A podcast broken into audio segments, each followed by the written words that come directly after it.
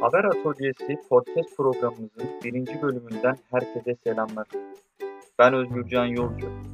Bu programımızda Uşak Üniversitesi Gazetecilik Bölümünden Doktor Öğretim Üyesi Didem Deniz Anamur hocamızla medyada kadın temsil, kadın odaklı haberlerde fotoğrafın kullanımı, haber dilinde görülen etki ihlaller üzerine konuşacağız.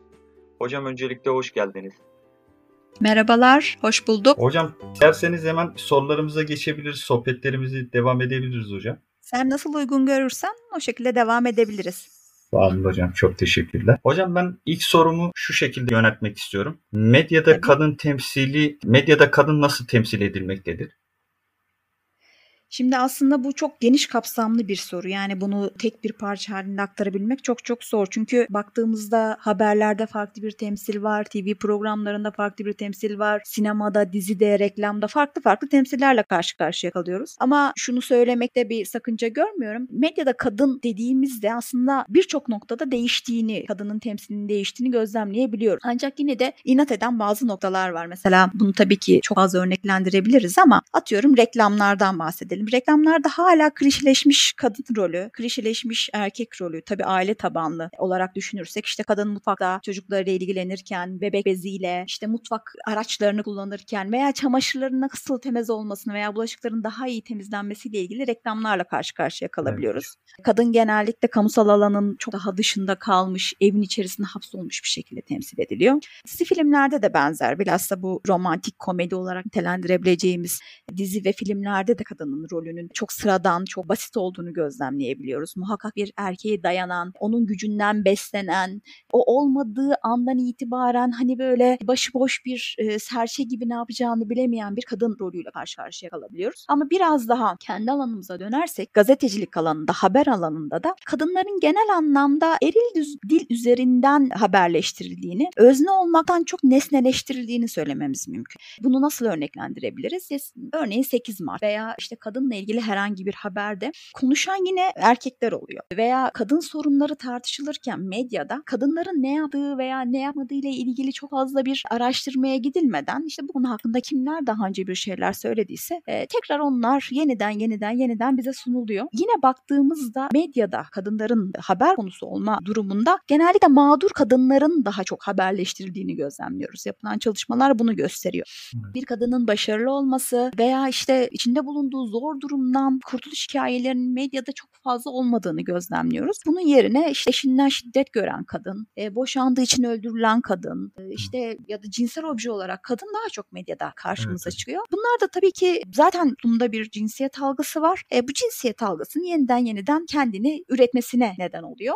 O yüzden de baktığımızda dediğim başında da söylediğim gibi bu çok geniş kapsamlı bir konu. Bunu daraltmak çok da mümkün değil. Çünkü haberlerin bazılarına bakıyoruz. Ekonomi haberlerinde kadınları, güçlü kadınları görebiliyoruz görebiliyoruz. Ama işte polis adli haberlerine baktığımızda toplumun geneliyle beraber düşünce yapısı şu şekilde ilerlemeye başlıyor. Kadın işte bir şekilde şiddet görüyor. Buna toplumca üzülüyoruz. Ama bu çok sıradanlaştırılmış, çok normalleştirilmiş. Hani bir televizyon dizisinde izliyormuş gibi okuduğumuz haberleri e, oluşturuyor. E, tabii ki bu dilim bir anlamda değiştirilmesi lazım. Hocam çok teşekkür ediyorum. Hem bütün medyanın alanlarıyla reklam, film ve haber dillerinde evet. alanda aslında geniş soruyu da çok da güzel özetlediniz. Tabii bir çok e, eklenti de yapayım artık. Yani medya dediğimizde bu e, geleneksel klasik medyanın dışında bir de sosyal medya mı var yeni medyanın bize evet hocam. sunduğu bir alan. Tabii evet. ki sosyal medyada kadın nasıl dediğimizde o bambaşka bir boyuta ulaşıyor. Çünkü artık evet tekten çoğa doğru bir iletişim değil, çoktan çoğa doğru giden bir iletişim söz konusu. Burada da tabii ki en azından sosyal medyada ile ilgili şöyle bir olumlu bir sürece geçebiliriz. En azından kadınlar kendilerini istedikleri gibi temsil ediyorlar. Ama tabii ki burada da toplumdan bağımsız düşünmek çok mümkün değil. Evet, ee, toplumda evet, kadın kendini evet. nasıl konumlandırıyorsa sosyal medyada da aynı şekilde konumlandırmaya devam ediyor diyebilirim. Peki hocam ikinci olarak da şunu sormak istiyorum. Ben bazı araştırmalar yaptığımda bu programı Hı-hı. oluşturmak için makaleler okuduğumda ne kadın gazetecinin istihdamının az olmasından kaynaklı, kadın haberlerinin yazılmasını er, erkeğin yazmasından kaynaklı bu eril dinin temel nedeninin aslında erkek gazeteciler olduğunu söyleyen tabii ki tamamı değil ama birçok böyle makalelere denk geldim. Bu bağlam içerisinde haberlerdeki bu ayrıştırıcı ve dışlayıcı eril dinin sebebi sizce nedir? Tabii bunu da aslında sosyolojik araştırmalarla ortaya çıkartmak mümkün. Ama orada bir bir parantez açıp bir şey söylemek istiyorum. Tabii ki hocam. Ee, eril dil sadece erkeklere ait bir değil aslında. Eril dil kadınlar tarafından da devam ettirilen bir dil. Yani günümüzde bir kadın gazeteci de bir cümleyi kullanmak istemiyorum ama ya da başka bir ifadeyle şöyle söyleyeyim. Eril dili devam ettiriyor. E, çünkü zihniyet veya gazetecilik pratikleri bir şekilde da toplumsal yapı bir şekilde bunu öğretmiş. Şöyle bir şey söyleyebilirim. Bazen ben de öğrencilerime haber yazdırdığımda kadın ve erkek öğrenciler fark etmiyor. E, işte polis adliye haberlerini yazdırmaya çalıştığımda eril dilin muhakkak çalıştığını, zihnin bu şekilde ilerlediğini gözlemleyebiliyorum. E, tabii ki uyarı yaptığın andan itibaren ha ben öyle düşünmemiştim oluyor ama yani ya da öğrenci bu şekilde cevap veriyor ama eril dil sonuçta biz doğduğumuz andan itibaren ataerkil sistemle beraber bize sunulmuş durumda. Bundan bir anda arınıp ben bundan arındım ve işte bu şekilde her şeyi düzenleyeceğim demek de çok mümkün değil. Yani bunun sebebi ne dersen, eril dilin kullanılmasının altına yatan sebep ne dersen, senin dediğin noktada haklılık payı var. Medya sahipliğinin eril dili benimsemesi. Evet. ve bunun dışına da çok fazla çıkmak istemesi. Çünkü istemiyor. Yani bu bir konfor alanı oluşturulmuş. İşte haberlerin nasıl yapılacağı belli, televizyon programları nasıl yapılacağı belli, dizilerin nasıl yapılacağı, reklamların nasıl yapılacağı belli. Ve bunun dışına da çok fazla çıkmak istemiyor. Ve o dilden vazgeçmek sanki birdenbire baştan aşağıya her şeyi yıkıp yeniden üretecekmiş gibi büyük bir yük geliyor aslında. Ve Tabii ki eril dil dediğimiz şey sadece medyanın ürettiği bir dil değil. Yani toplumun içerisinde var olan, toplumdaki bütün kurumlarda kendini gösteren bir dil. E, o yüzden de gazetecileri bundan bağımsız tutmak pek mümkün değil. Gazeteciler de bu bağlamda bir şekilde e, bu eril dili kullanmaya devam ediyor. E, altında yatan neden dediğimizde tabii ki toplumsal yapı ve gazetecilik pratikleri. Yani bir haber nasıl yazılır, başlık nasıl atılır sorusunu sorduğunda bir gazeteci veya işte gazetecilik eğitimi veren herhangi bir gazeteci de olabilir. Burada işte ha şöyle bir başlık görmüştüm. Buna yakın bir başlık atayım işte koca dehşeti. Boşanmak istemeyen kadın öldürüldü. Yani burada hani tabii ki evet, beşen bir üzerinden gitmek mümkün ama yani bazı noktalarda da kadınların hani aa evet boşanmak istiyormuş bu kadın ya.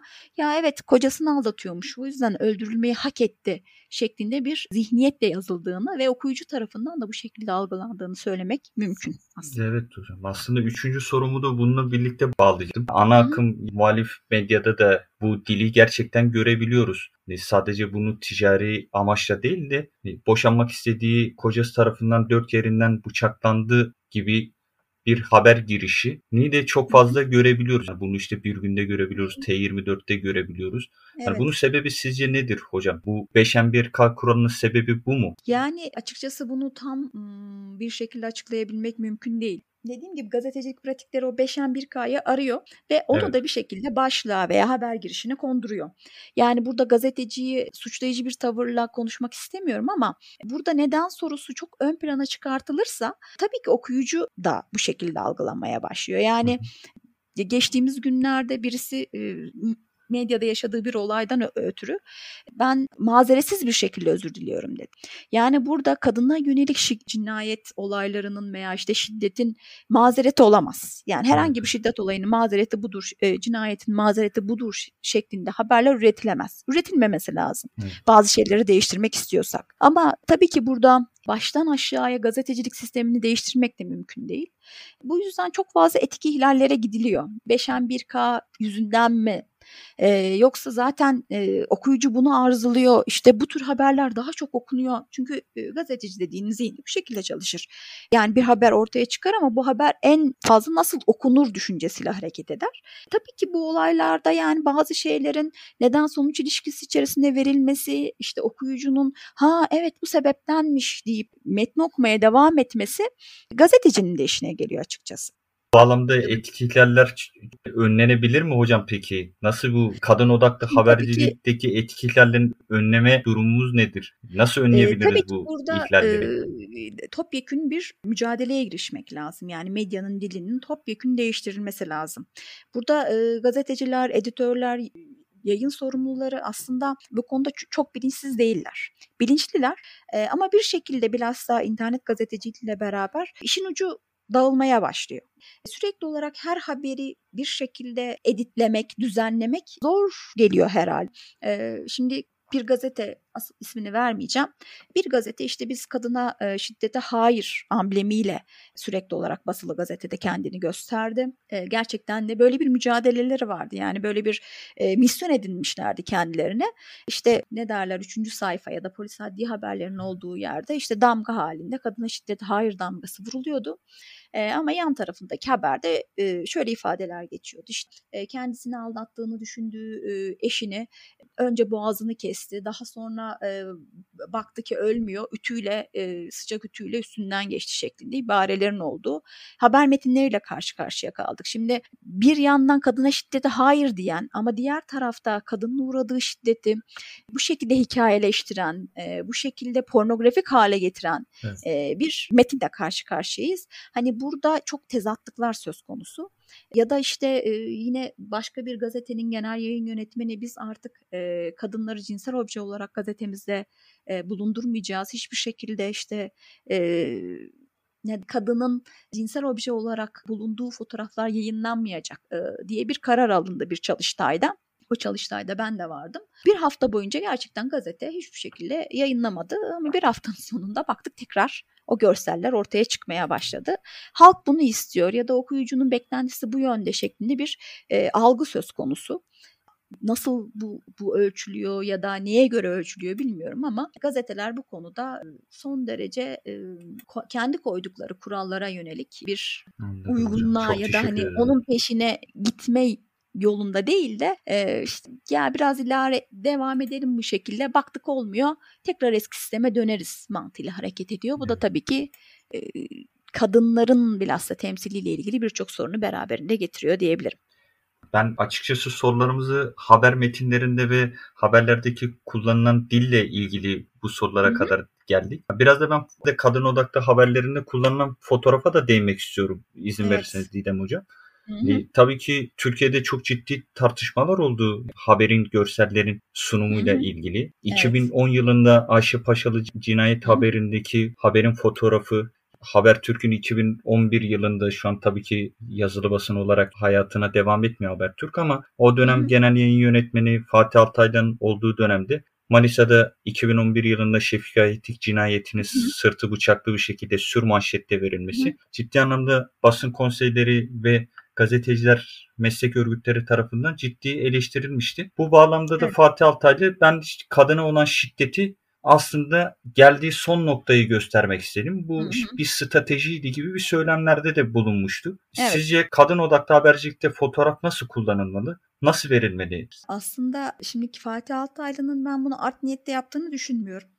Hı ama e, gelinen noktada görüntü e, sürmanşetten verilen bir görüntüydü. Yani e, bir şekilde gözü e, gazetelere takılan birisinin sansürsüz bir şekilde bir e, öldürülmüş bir kadın e, bedenini çıplak bir şekilde gördü. Bunun farklı örnekleri de var aslında. Hani gazeteler blurlama kullanıyor işte bir şekilde hani e, netliği e, ortadan kaldırmaya çalışıyor ama aslında baktığımızda fotoğraf anlamında etik ilkelerin gazeteciler tarafından çok fazla ihlal edildiğini gözlemliyorum.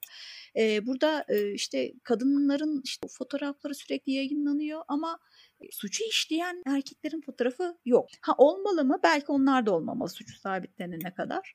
E, ama burada kadın bedeni üzerinden yapılan pazarlıkların artık ortadan kalkması lazım. Yani bu fotoğrafı koyarsak acaba daha mı çok tıklanırız? Bu fotoğrafla daha mı çok satarız mantığından gazetecilik uzaklaşması lazım. Yani biraz empatik düşünmek lazım.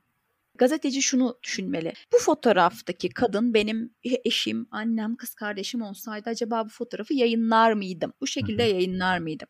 Bu tabii ki bu bambaşka bir boyut ama belki etik sınırını bunun üzerine kurmalı ya da demeli ki gazetecilik ile ilgili fotoğraf etikleri vardır. Hangi fotoğraflar kullanılır, hangiler kullanılmaz. Ben bu etik ilkeler çerçevesinde ilerlemeliyim demeli. Ama tabii ki tekrar tekrar tekrar aynı noktaya dönüyoruz. Bir şekilde gazeteciler bu konu hakkında çok da düşünmüyor. Yani ben bu fotoğrafı yayınlayayım. Etik ihlal mi değil mi? İleride çekeriz etik ihlal olursa. Yani çok da umursayan, çok böyle hani bunu dert edinmiş gazetecilere denk gelmek pek de fazla mümkün değil. E, bunun dert edinilmesi lazım aslında. Yani bir gazetecinin ben de gazetecilik eğitimi verdiğimde hani bunu dert edinmelerini bekliyorum öğrencilerden. Bu sadece kadınlara yönelik bir şey değil, insan haklarına yönelik bir şey olarak zaten öğretmeye çalışıyorum. Yani e, aynı durum bir erkeğin başına gelseydi de aynı şeyler olmalıydı. E, o yüzden de insan hakları temeline dayalı bir gazetecilik mantığıyla hareket edilmesi lazım. E, fotoğraflar da bu bağlamda insan haklarına uygun mu değil mi? Böyle bir süzgeçten geçirilip konulması lazım benzer bir şey küçük çocukların istismarıyla da alakalı bir durum. Evet. Yani 18 yaşından küçük çocukların zaten fotoğraflarının kullanılması bir noktada yasak. Ailelerin izinleri gerekli ama bunun dışında gazeteciler çok rahatlıkla ailesinden izin aldık biz fotoğrafı kullanacağız deyip çocukların bir şekilde mağdur olmasına neden olabiliyorlar diyebilirim çok hassas bir konu. Evet, ee, evet. Çok çok çok zorunda kalmadıkça ki e, zorunda kalınacak bir durum yok. Bu fotoğrafların yayınlanmaması lazım. Dediğim gibi Fatih Altaylı çok böyle hani art niyetli veya işte bu fotoğraf satar mantığıyla o fotoğraf oyduğunu düşünmüyorum. Ama yine de karşılaştığımız durumda o kadın bedeninin bir şekilde bu bağlamda pazarlandığını düşünüyorum. Çok peki yani. hocam birçok medya örgütleri, sivil toplum örgütleri var basın alanındaki. Hı hı. Kadın odaklı habercilik üzerine birçok çalıştaylar, atölyeler hı hı. ve raporlar hazırlıyorlar. Bunları birçok seminerlerde de etkinliklerde de topluma, kamuoyuna duyuruyorlar. Sizce bu çalışmaların ya da raporların kadın haberlerinde, kadın odaklı haberlerde etkili olabildi mi? Bunu da sormak istiyorum hocam size. Tabii yani bu tür çalışmalar aslında e, birçok öğrencinin de katıldığı çalışmalar oluyor ya da akademisyenlerin de katıldığı çalışmalar oluyor.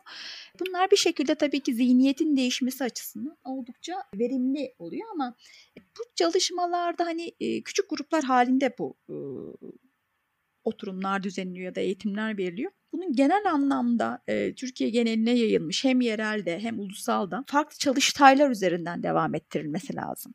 Yani e, tabii ki burada şu noktayı atlamayalım. Türkiye'de iletişim fakültesi mezunu olup da gazetelerde çalışanların sayısı çok çok az. Gazetelere evet. baktığımızda %30'u iletişim fakültesi mezunu ya da gazetecilik mezunu, %70'i alaydan yetişmiş insanlar. Yani bu literatür hiç görmemiş, işte insan haklarına dayalı haberciliğin ne olduğunu bilmeyen veya habercilik nedir, etik ilkeleri nedir?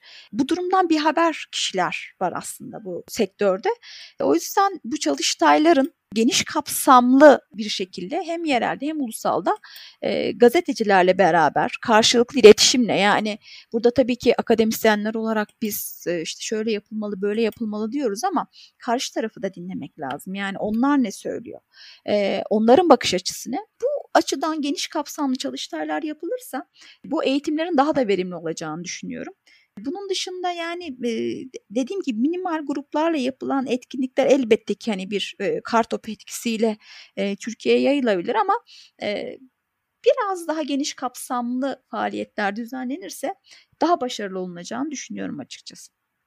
Çok teşekkür ederim hocam. Hocam son olarak da gazetecilik mesleğini sürdüren hem meslektaşlarımız hem de gazeteci adaylarımız şu an iletişim fakültelerinde eğitim gören öğrenci arkadaşlarımıza da kadın odaklı habercilikte nelere dikkat etmesi gerektiklerini ya da kadın haberleri yazırken nasıl yazması gerektiğini kısaca özetleyebilirseniz çok seviniriz hocam. Tabii. Bir kere kadın odaklı habercilik evet e, çok doğru ama ben insan hakları odaklı gazetecilikten bahsetmek istiyorum aslında. Yani bu zaten kadınları da çocukları da erkekleri de veya toplumun tamamında e, içine alan bir e, durum olacak. E, burada dediğim gibi insan haklarına saygılı olmak yerine insan haklarına dayalı bir habercilik türünün geliştirilmesi lazım. Yani işte bir kadının nasıl öldürüldüğünü e, haberleştirirken işte ben adını gizledim ya da işte birkaç noktayı gizledim. Ben insan haklarına veya kadın haklarına saygılıyım e, mantığı yerine bu haberi yazarken ben e, insanlara ne kadar katkıda bulundum veya insan hakları e, üzerinden nasıl ilerledim şeklinde bir bakış açısıyla hareket etmesi lazım. İkinci olarak yani konuşmamızın başında da söylediğim gibi kadınlar çok fazla nesneleştiriliyor haberler üzerinden. Biraz daha özne olarak kadınlar ele alınmalı. Yani e, işte e, soyut varlıklar, anne, eş, işte evet kariyerinde iyi ama mutfakta da veya ailesinde ihmal etmiyor bu kadın şeklinde habercilik mantığı yerine başarılı kadınların başarı hikayeleri ve kadınların işte böyle nesneleştirilmediği, cinsel obje haline getirilmediği, şiddet mağdur olarak gösterilmediği haberlerin daha çok üretilmesi lazım. Bugün herhangi bir gazeteyi inceleyelim. Kadınların haber olduğu haberleri sayalım. E, bunların %80'i veya 90'ı kadınların mağduriyeti veya işte cinsel obje e, olarak gösterilmesi üzerine ilerliyor. Ya da işte magazin haberleri veya dedikodu haberleri diyeceğimiz haberler üzerinden şekilleniyor. Gerçek anlamda bir kadının özne olarak e, haberleştirilmesine çok çok az denk geliyoruz.